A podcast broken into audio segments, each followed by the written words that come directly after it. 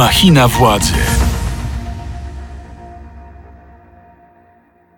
Podcast Machina Władzy to audycja, w której będziemy chcieli zgłębiać meandry świata polityki, poznać autentyczne motywacje, które stoją za decyzjami polityków, a naszym rozmówcom i rozmówczyniom zadawać takie pytania, na które nie zawsze będą chcieli odpowiadać. Dzisiaj ze mną jest Magdalena Biejat, posłanka partii Razem, Klub Parlamentarny Lewica. Dzień dobry. Dzień dobry. Jest kilka tematów, które chciałbym z panią poruszyć. To chyba zaczniemy jednak od tego najmocniejszego, który najczęściej przewija się ostatnio przez media i życie publiczne, czyli śmierć 30-letniej ciężarnej e, kobiety w Pszczynie województwie śląskim. Zaryzykuję trochę mocne stwierdzenie, że to pierwsza udokumentowana ofiara nowelizacji przepisów dotyczących usuwania ciąży. Co pani pomyślała w chwili, kiedy usłyszała tę historię? No, y, wszystkie czujemy ogromną złość i żal. Y, mówiłyśmy od samego początku, kiedy ten wyrok zapadał, że, że tak to się skończy, że kobiety mhm. będą traciły zdrowie i życie. Y, I to się niestety dzieje dlatego że, tak jak pan słusznie zauważył, jest to pierwszy udokumentowany przypadek śmierci kobiety w wyniku zakazu aborcji, ale nie jest to pierwszy przypadek uszczerbku na zdrowiu z tego powodu. Mhm. Federacja na Rzecz y, Praw Kobiet i Planowania Rodziny mm, wspiera takie kobiety, które zmagają się z tym, że, że nie mogą liczyć na wsparcie lekarzy w szpitalach, do których trafiają, kiedy są w ciąży i, y, i mają takich przypadków bardzo wiele. Y, ostatni z nich, o którym y, słyszałam, to przypadek kobiety, która będąc w ciąży pozamacicznej, a więc takiej, mhm. z której absolutnie nie ma szans rozwinąć się żadne dziecko i która zagraża bezpośrednio zdrowiu i życiu kobiety, czekała kilka dni na interwencję leżąc w szpitalu, bo z niewiadomych przyczyn lekarze tę interwencję opóźniali i w efekcie straciła jajowód po prostu. Więc, więc mamy sytuację, w której ale opóźniali z uwagi na. Lekarze się mhm. boją mhm. przerwać ciążę. Nawet taką, co do której są wskazania, żeby ją przerwać, bo przypominam, że nadal jest przesłanka z, e, dotycząca zdrowia i życia kobiety. Mhm. I są tacy lekarze, i mówią to otwarcie, którzy E, traktują tę przesłankę poważnie i którzy traktują tę przesłankę zgodnie z sztuką. E, I, I wtedy, kiedy przychodzi do nich osoba, której zdrowie, również zdrowie psychiczne jest zagrożone, jeśli ma myśli samobójcze z powodu ciąży, jeśli jest w głębokiej depresji spowodowanej ciążą, to również e, uznają to za wskazanie do przerwania ciąży, ale tych osób jest bardzo, bardzo mało. Większość lekarzy niestety nie, nie jest gotowych do tego, żeby, żeby przerwać taką ciążę i efekt jest taki, że kobiety dzisiaj boją się zachodzić w ciąży, że kobiety boją się iść do szpitala, kiedy z tą ciążą coś się dzieje, bo y, coraz częściej mają poczucie, że nie są pewne, czy, czy szpital, y, bo te, często te, te polecenia idą też z góry, czy, czy lekarze będą y, działać w ich najlepszym interesie, bo lekarze również mówią o tym, że boją się kary y, więzienia do lat trzech boją się po za przerwanie ciąży, ponieważ funkcjonuje przestępstwo pomocnictwa w kodeksie karnym. W tej boją chwili. się po prostu, że sprawa trafi do, do sądu i że znajdzie się prokurator, który tak zinterpretuje obecną sytuację prawną, że na niekorzyść tak. lekarza, który tak. oskarży go pomocnictwo w, w w przerwaniu ciąży, mhm. tak. Z tym, że, no jeszcze raz powtórzę, to jest, y, mamy tutaj na szali y, strach lekarzy, który y, przed pojawieniem się prokuratury na ich, na ich progu i oczywiście nie zazdroszczę im tego, ale na drugiej szali jest strach kobiet o ich życie i zdrowie. Mhm. I w sytuacji, kiedy trzeba wybrać, uważam, że ta decyzja powinna być oczywista. To znaczy obowiązkiem każdego lekarza powinno być ochrona zdrowia i życia swojej pacjentki. Mhm. Zwłaszcza, że i teraz takie opowieści też się pojawiają na pęczki w mediach, tych tradycyjnych mediach społecznościowych. Aborcja może uratować życie. Mhm. Dzisiaj to już wiemy i aborcja, znaczy myśmy to wiedziały wcześniej, ale myślę, mhm. że dziś stało się to już wiedzą powszechną i y, pojawiają się też historie osób, które mówią, dzięki aborcji, którą przeprowadzono y, w przypadku poprzedniej ciąży mojej matki, ja się urodziłam, ja się urodziłem, mhm. ponieważ y, przy ciąży grożącej zdrowiu i życiu kobiety przeprowadzono aborcję zgodnie ze sztuką. Mhm. Dzięki temu moja matka żyje, dzięki temu moja matka nie straciła macicy, dzięki temu mogła znowu zejść w ciążę i urodzić mnie.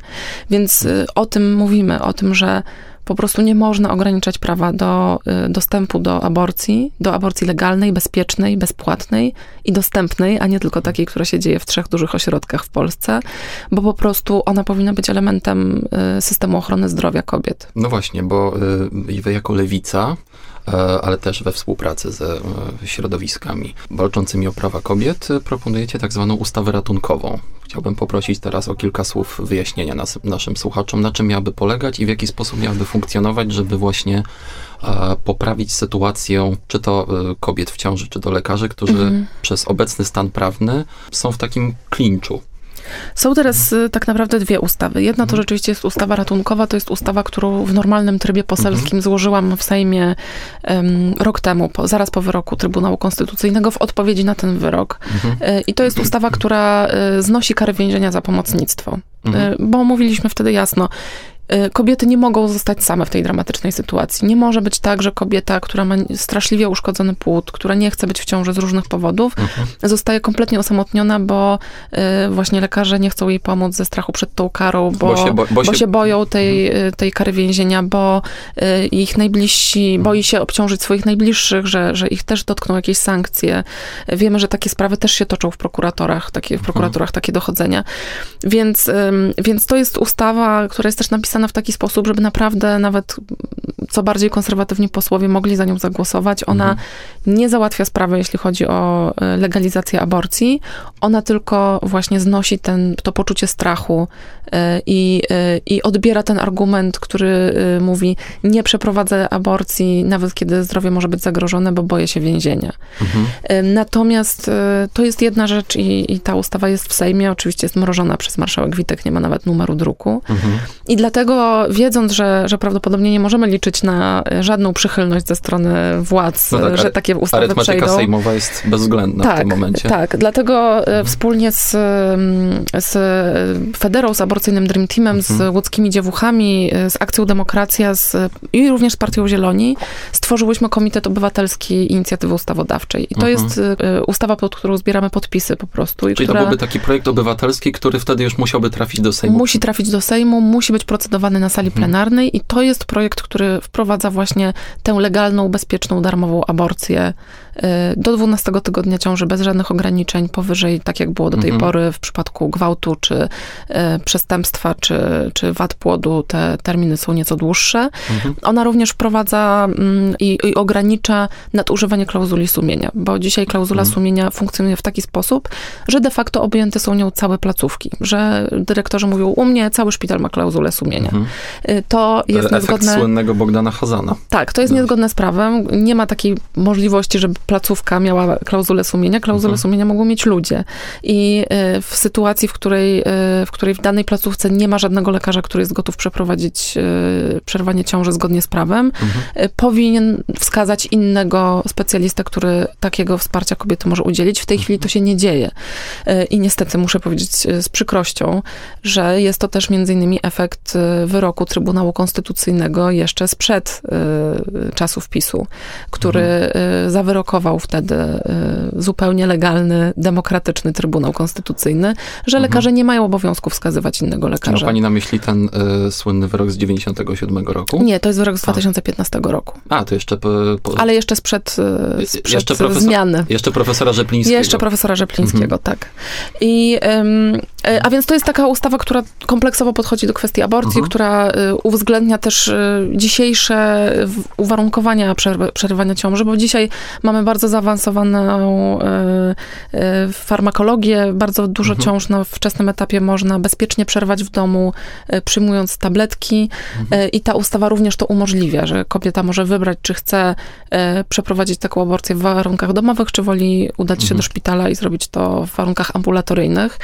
No więc to są, to jest, to jest mhm. taka nowoczesna ustawa, która ma duże poparcie społeczne, cały czas zbieramy podpisy pod nią i tutaj można e, wejść na dowolny profil Komitetu Legalna Aborcja Bez Kompromisów, e, zobaczyć, gdzie jest zbiórka, albo ściągnąć po prostu podpisy, mhm. kartę do podpisów i samemu wysłać taką kartę, nawet z jednym podpisem, mhm. bo każdy podpis się liczy. Oczywiście w Warszawie takie podpisy są zbierane, bo mówię o Warszawie, mhm. bo jestem posłanką stąd i tu mieszkam także przez partię Razem. Co sobotę takie podpisy zbieramy, a w tę sobotę E, dodatkowo będą zbierane na proteście, który jest organizowany mhm. w związku ze sprawą pani Izabeli. No właśnie, bo to będzie taki już drugi protest. Y, ten pierwszy miał e, formę takiego czuwania tak. właściwie, że był to raczej milczący protest. Tak. było dość poruszające.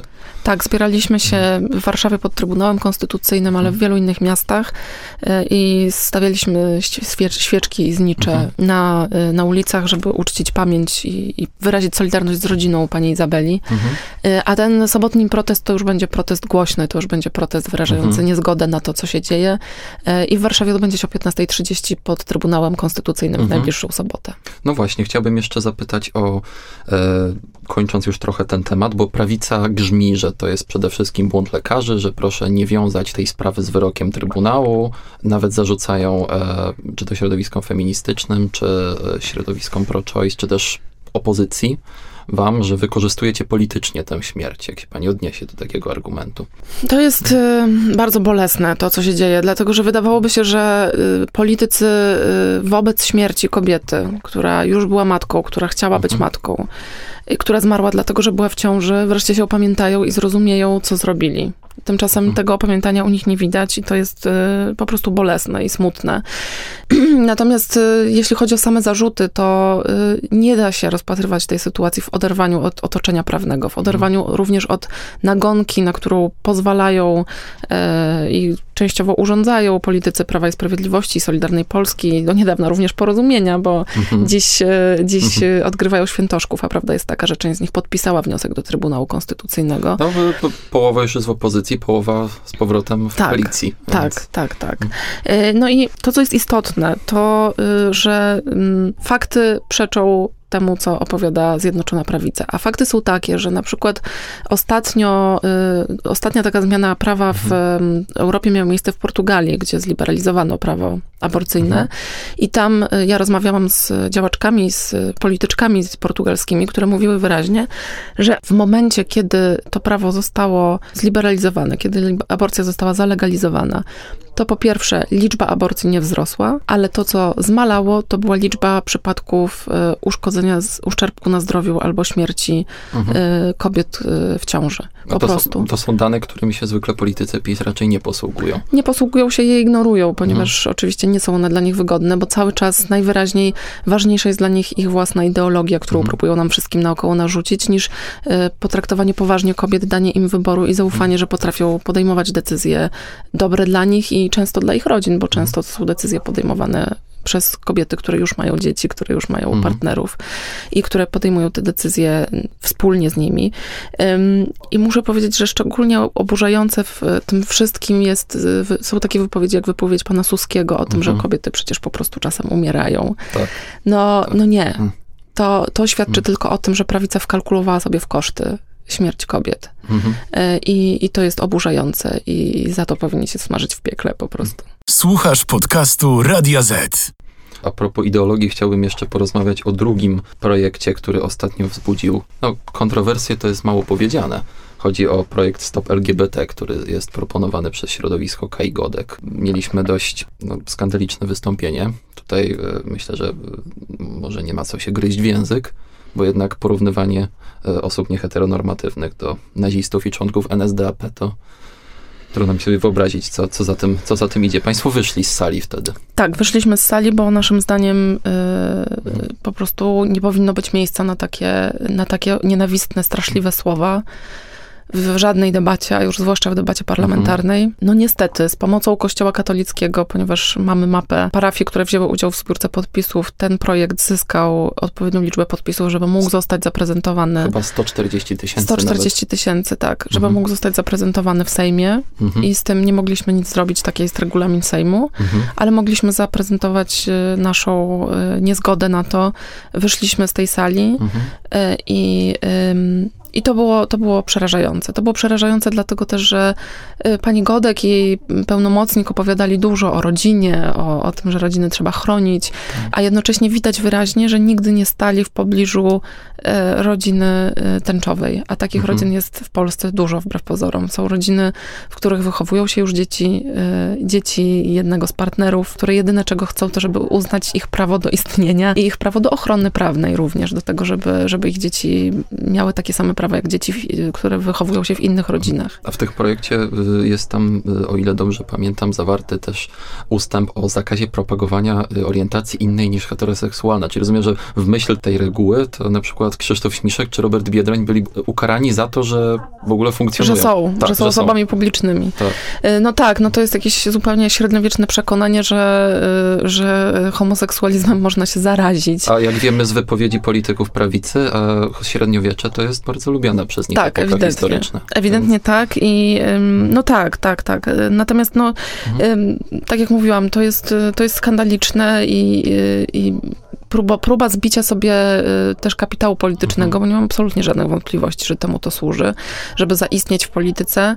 Zresztą pamiętajmy, że pani Kaja Gadek była, y, startowała z list Konfederacji. Tak, i... ale nawet z nimi się pokłóciła. No tak. No to, Chociaż Konfederacja, co ciekawe, tutaj y, dygresyjnie się podzieliła w kwestii tego projektu, bo tam paru zagłosowało przeciw procedowaniu, tak, więc... Tak. Ale właśnie, bo mówi pani o, o, o kalkulacji politycznej, bo PiS zawsze uchodził za partię, która w obawie przed utratą centrowego elektoratu nie będzie się odważyła do tego, żeby tknąć sprawy światopoglądowe, żeby nie pójść dalej niż, niż status quo, czyli na przykład, nie wiem, nie ruszyć kompromisu aborcyjnego.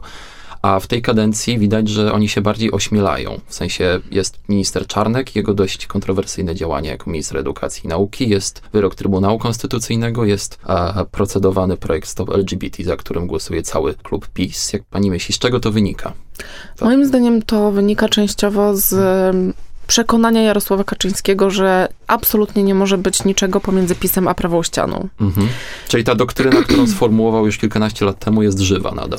Ja tak uważam. Uważam, że y, Prawo i Sprawiedliwość czuje się zagrożone przez Konfederację, która, mhm. która y, no jest skrajnym ugrupowaniem, skrajnie mhm. Y, prawicowym i fundamentalistycznym.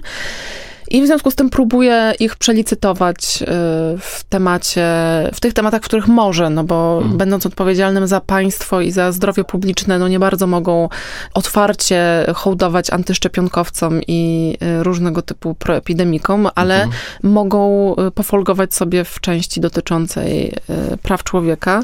Z tym, że jest to działanie, które powoduje, że kopią pod sobą dołki i przy okazji pod całą naszą demokracją. Dlatego, że w ten sposób dają legitymizację temu językowi nienawiści, mhm temu dzieleniu ludzi na lepszych i gorszych ze względu na to, kim są. E, stwarzają przestrzeń do tego, żeby tacy, e, tacy ludzie jak pan Bąkiewicz, jak pan Bosak e, mogli się rozpychać jeszcze bardziej w przestrzeni publicznej i to jest po prostu szkodliwe. Jest to zupełnie krótkowzroczna i nieskuteczna polityka.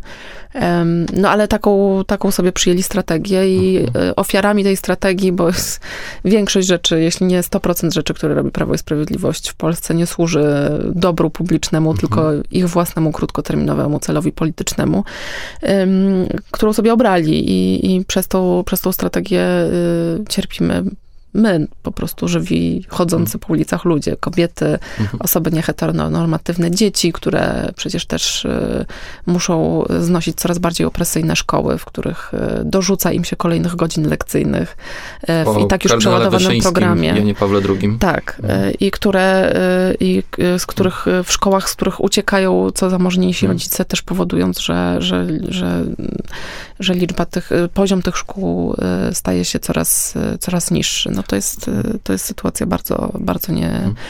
bardzo trudna dla nas wszystkich, a jednocześnie y, taka, która kompletnie PiSowi nie przeszkadza. Mhm. Przeszkadza mu to, że, y, że nie są dość, y, dość radykalni na prawo. Projekt Stop LGBT forsowany przez środowisko Kai Godek, on trafił do komisji, której szefem jest poseł Lewicy, pan Wiesław Szczepański. Pytanie jest takie, co może on jako przewodniczący zrobić? W sensie, czy, bo najprawdopodobniej raczej nie będzie ten projekt procedowany w komisji do końca kadencji. Tak, mhm. dopóki mhm. to jest decyzja y, mhm. szefa komisji, mhm. dopóki y, Wiesław, poseł Wiesław Szczepański może mhm. mieć wpływ na to, co się mhm. dzieje z tym projektem, to z pewnością ten projekt nie zobaczy światła dziennego.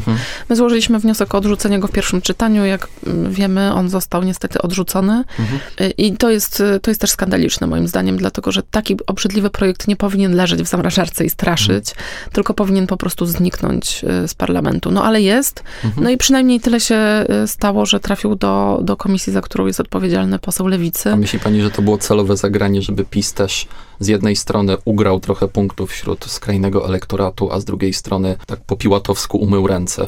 Tak, jestem o tym przekonana i, yy, Bo- i dzięki bo- bo- temu mogą, Mhm. mogą mówić, no niestety, niestety Lewica tutaj mrozi ten projekt, to Mhm. wina Lewicy, więc... No tak, bo mog, mogli, mógłby to trafić ten projekt do którejkolwiek komisji, której szefuje parlamentarzysta PiS, więc No, na przykład do Komisji Sprawiedliwości. Mhm. chyba nawet bardziej by tam pasowała. To jest, y, zresztą one dość arbitralnie trafiają do różnych komisji, tak Mhm. samo jest z, z projektami dotyczymi, doty, dotyczącymi aborcji. One czasem trafiają do Komisji Zdrowia, czasem do Komisji Polityki Społecznej, też nigdy Mhm. nie wiadomo.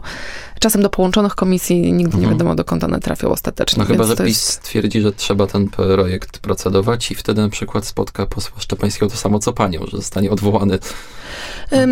To niestety zawsze jest taka możliwość, tak Prawo i Sprawiedliwość ma przewagę liczebną Mhm. nadal w parlamencie, więc dopóki tak jest, to oczywiście ostatecznie są w stanie przeforsować wszystko, co tylko zechcą. Mhm. Y, Natomiast ja, ja wiem, że coraz trudniej jest uwierzyć w to, że czegoś nie zrobią, ponieważ ta granica była przesuwana bardzo często i, i cały czas ją przesuwają na różnych polach. Ale ja jestem, y, nie chce mi się wierzyć, że, że będą aż tak zaślepieni, aż tak szaleni, żeby, żeby taki projekt procedować, bo, y, no bo to jest projekt, który uderza po prostu w już naprawdę podstawowe prawa obywatelskie i prawa zagwarantowane nam w Konstytucji wszystkim obywatelom. I, I to by było y, też kolejne, kolejne wyzwanie rzucone Unii Europejskiej w sposób, który, który byłby absolutnie nie do zaakceptowania przez naszych partnerów z Unii. Y, Więc wydaje mi się, że jednak y, więcej jest tutaj do stracenia nawet dla Prawa i Sprawiedliwości niż do ugrania. I tak jak pan mówi, raczej starali się mieć ciastko i zjeść ciastko, postępując z tym projektem tak, jak postąpili, Mhm. niż rzeczywiście będą próbowali go teraz odkopywać. Słuchasz podcastu Radia Z. Chciałbym jeszcze zapytać o kwestie polityczno-sondażowe. Ostatnio na lewicy były pewne trudne sytuacje, że tak to ujmę. Były pewne awantury personalne, zawieszenia, odwieszenia, to wszystko wokół e, zjednoczenia SLD i wiosny. Wy jako razem patrzyliście na to trochę z boku, no bo to nie, nie, nie była sprawa, która was bezpośrednio dotyczyła. Czy wy, e, razemowcy, jako członkowie klubu parlamentarnego i jednej koalicji, nie byliście trochę zaniepokojeni tymi awanturami, że to może spowodować jakąś erozję na lewicy? Mieliśmy na pewno poczucie, że choć trudne i dla nas Mhm. też oczywiście trudne, bo mówimy o naszych partnerach koalicyjnych, y, takie tarcia y, były też dość naturalne w sytuacji łączenia się dwóch dużych y, partii. Y, I, I myślę, że to było do przewidzenia, że jakieś konflikty się na tym tle pojawią prędzej Mhm. czy później. My generalnie trzymaliśmy kciuki za jak najszybciej rozwiązanie tych, rozwiązanie tych, tych problemów, bo mieliśmy takie poczucie, takie zresztą jak miał i Robert Biedroń, i Krzysztof, Krzysztof Gawkowski, i, i Włodzimierz Czarzasty, że najważniejsze jest to, żeby, y, żeby partie nie zajmowały się sobą, tylko zajmowały się y, sprawami zewnętrznymi i im szybciej sobą przestaną się zajmować, tym lepiej dla nas wszystkich. Więc cieszę się, że udało się to Mhm. doprowadzić do tego zjednoczenia. Cieszę się, że ono przeszło ostatecznie dość sprawnie i, i że możemy, y, możemy wrócić do dyskutowania o tym, y, o naszym programie, o tym, y, jakich chcemy zmian w Polsce. I to, to jest dla nas wszystkich w tej chwili najważniejsze. A czy rzeczywiście udało się te problemy rozwiązać? Czy ma pani poczucie, że wyborcy uwierzyli, że lewica znów jest jednością? Czy tam jednak mimo wszystko zaszły pewne wątpliwości? Myślę, że myślę, że teraz po kongresie zjednoczeniowym, po Mhm. tym, kiedy ta sprawa już przeszła, to jest dość oczywiste dla wyborców, że, Mhm. że te konflikty zostały zażegnane. Że nie, ma, Zresztą- nie ma zamiatania pod dywan, tuszowania ani... Nie, nie, nie. Naprawdę, naprawdę i to mm, pewnie y, przez na początku było zaskakujące dla nas wszystkich. Y, Mhm. Współpracuje nam się bardzo dobrze w klubie Lewicy Mhm. i, e, i Wbrew tym wiadomo... doniesieniom, które wypływają czasem do mediów. Tak, nie, ale Mhm. no, wiadomo, że jesteśmy też e, trzema w tej chwili różnie, różnymi partiami. Jest Polska Mhm. Partia Socjalistyczna, Nowa Lewica i Razem. Mamy trochę różne, trochę inne programy. W niektórych miejscach się zgadzamy, w wielu Mhm. się zgadzamy, w niektórych nie. Mamy trochę inne pomysły czasami na Mhm. różne e, rzeczy. Więc wiadomo, że będziemy dyskutować, będziemy się czasem ze sobą nie zgadzać. To jest naturalne. Naturalne i uważam, że to jest dobre, bo, bo też z, tego, z tych dyskusji bardzo często wychodzą ciekawe, lepsze pomysły. Natomiast, natomiast nadal jesteśmy jedną koalicją, nic nie wskazuje na to, żeby to się miało zmienić i, i ta współpraca przebiega naprawdę dobrze. Czyli w następnych wyborach nadal wystartujecie pod szyldem lewicy jako jedna formacja. Tak, wszystko na razie na to wskazuje. Jako jedna propozycja wyborcza. No nie będę tu nazywał tego koalicją, bo być może znowu będzie jednak e, ten próg 5, a nie 8%. Tak, mhm. tak, tak. Raczej, raczej tak. Oczywiście, mhm. y, oczywiście to, w jaki, jak ostatecznie y, będą się układały listy wyborcze, będzie też mhm. zależało od sytuacji bieżącej w polityce. Cały czas chodzą też plotki, że być może Prawo i Sprawiedliwość będzie próbowało coś szperać przy samym systemie systemie wyborczym, mhm. więc to też może wpływać na to, w jaki sposób e, będą się te listy układać ostatecznie. A czy pogłoski o przedterminowych wyborach są wyraźne na korytarzach sejmowych? Czy o tym się mówi? Oczywiście wszędzie się o tym mówi, mhm. mówimy o tym cały czas, y, ale na razie nic nie wskazuje na to, żeby, żeby Prawo i Sprawiedliwość rzeczywiście mhm. do nich parło. Ale w razie czego y, rozumiem, że pani mówi, że lewica jest przygotowana na to. Częścią bycia mhm. w, w polityce jest bycie mhm. przygotowanym na wszystko, w tym na y, mhm. przedterminowe wybory, więc tak, oczywiście, bierzemy to pod uwagę, jesteśmy na to przygotowani. A nie martwią was mimo wszystko sondaże które dają wam w okolicach 8%. Przypomnę, że dwa lata temu mieliście 12,5%, w niektórych sondażach nawet do 15% z potencjałem wzrostu, a po tych dwóch latach jednak y, spadliście poniżej tych 10%. Co, no się, tak, co teraz, się stało tak naprawdę? Teraz te, te sondaże znowu dają nam, mm, zaczynają odbijać w kierunku 10%, jak się patrzy na, na mm, średnią sondażową, mhm. bo na to zawsze patrzymy. Mhm. Wiadomo, że różnice między poszczególnymi sondażami też ze względu na metodologię są różne. E, są, są i czasami dostajemy 11%, czasami dostajemy 7%. Mhm. Średnia sondażowa pokazuje mniej więcej 10%. E, oczywiście oczywiście to nie jest ten pułap, z którego jesteśmy zadowoleni i hmm. będziemy dążyć do tego, żeby go y, zwiększać. Hmm. I moim zdaniem przede wszystkim zaszkodziły nam właśnie te zawirowania w Nowej Lewicy, ale no, mamy już je za sobą i, hmm. i teraz, y, teraz właśnie widać, że powoli odbijamy w sondażach. Przed nami jeszcze dwa lata prawdopodobnie, żeby, żeby przekonać do nas Polki i Polaków i moim zdaniem potrafimy to zrobić. A nie odbija wam się trochę czkawką ta historia z negocjacjami z PiS w sprawie Funduszu Odbudowy? Bo to pamiętam, że trochę osłabiło wasze notowania.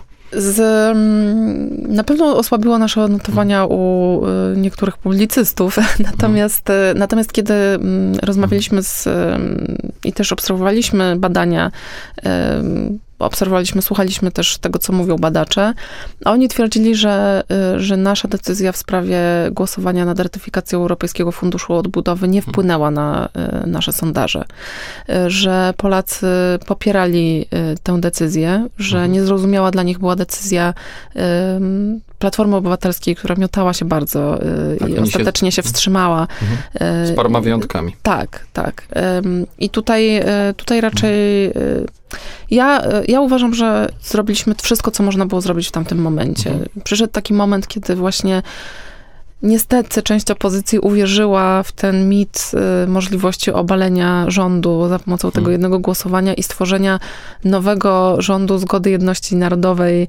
E, od, który, Bos, od Bosaka, od do, Bosaka Zandberga. do Zandberga, z, właśnie z Konfederacją, która była y, i pisanie nowego y, Krajowego Planu Odbudowy z Konfederacją, która jest eurosceptyczna, jest przeciwna Unii i nie chciała w ogóle ratyfikować Europejskiego hmm. Funduszu Odbudowy, więc moim zdaniem to były absolutne mrzonki, hmm. ale przez te mrzonki, w które część e, tych osób uwierzyła, e, przestało być możliwe e, wspólne, wypracowanie wspólnego stanowiska w sprawie EFO.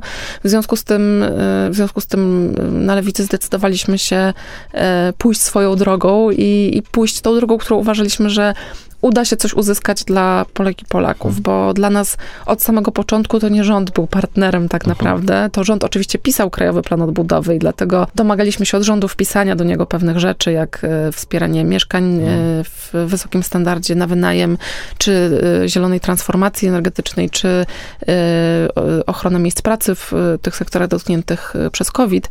Mm, ale ostatecznie gwarantem, że to się zostanie wykonane, była dla nas zawsze Komisja Europejska i zresztą teraz to, co się dzieje z Krajowym Planem i wstrzymywanie tych pieniędzy pokazuje, że właśnie mhm. Komisja Europejska ma teraz narzędzia, żeby wywierać naciski na rząd. No i, no i mam nadzieję, że, że rząd się ugnie w imię interesu nas wszystkich, bo te pieniądze powinny trafić do nas, do Polski, powinny służyć naszemu mhm. rozwojowi. Jeszcze tylko ostatnie pytanie, takie może nietypowe. Czy pani ma kontakt z posłanką Moniką Pawłowską? Nie, nie. Widujemy się Aha. czasem na korytarzach, mówimy sobie cześć, ale nie, nie mamy mm. kontaktu. A pani ma jakąś teorię dotyczącą tego? No bo przypomnijmy, to była najbardziej spektakularna wolta polityczna tego roku, posłanka tak. Pawłowska. Od lewicy przez porozumienie aż do Prawej Sprawiedliwości. I nie wiem, czy w klubie lewicy wiadomo, co tam się wydarzyło, czy... To było y, bardzo zaskakujące dla nas wszystkich hmm. i bardzo bolesne. No zwłaszcza dla koleżanek i kolegów z wiosny. No tak, bo ona reprezentowała tam frakcję wiosenną. Tak.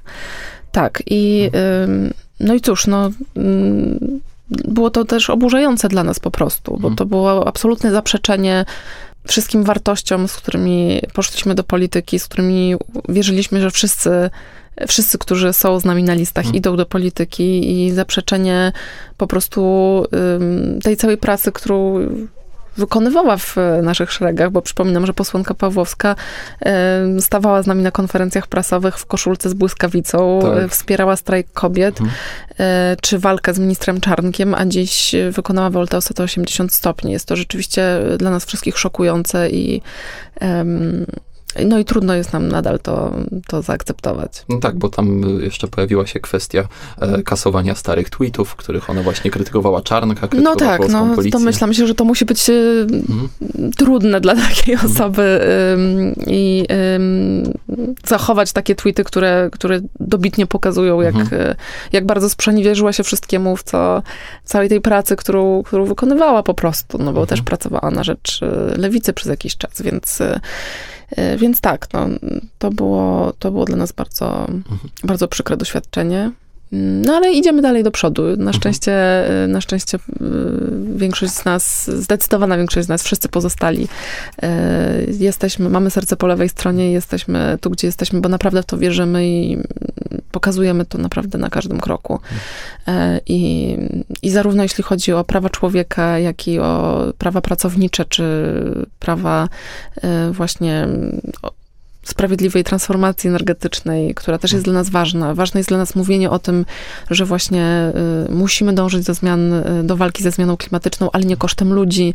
Y, to wszystko wynika z naszych przekonań i, i kiedy słucham moich kolegów i koleżanek i kiedy z nimi hmm. rozmawiam też kuluarowo, to nie mam wątpliwości, że, że również w to wierzą. I tym właśnie akcentem zakończymy naszą dzisiejszą audycję. Moją rozmówczynią była Magdalena Biejat, posłanka Partii Razem oraz wiceszefowa Klubu Parlamentarnego Lewicy. Dziękuję bardzo, dzięki za zaproszenie. E, ja tymczasem się z wami żegnam. E, kolejny odcinek Machiny Władzy już za tydzień, tym razem spotka się z wami Błażej Makarewicz. Ja tymczasem mówię do usłyszenia. Machina Władzy. Więcej podcastów na player radioz.pl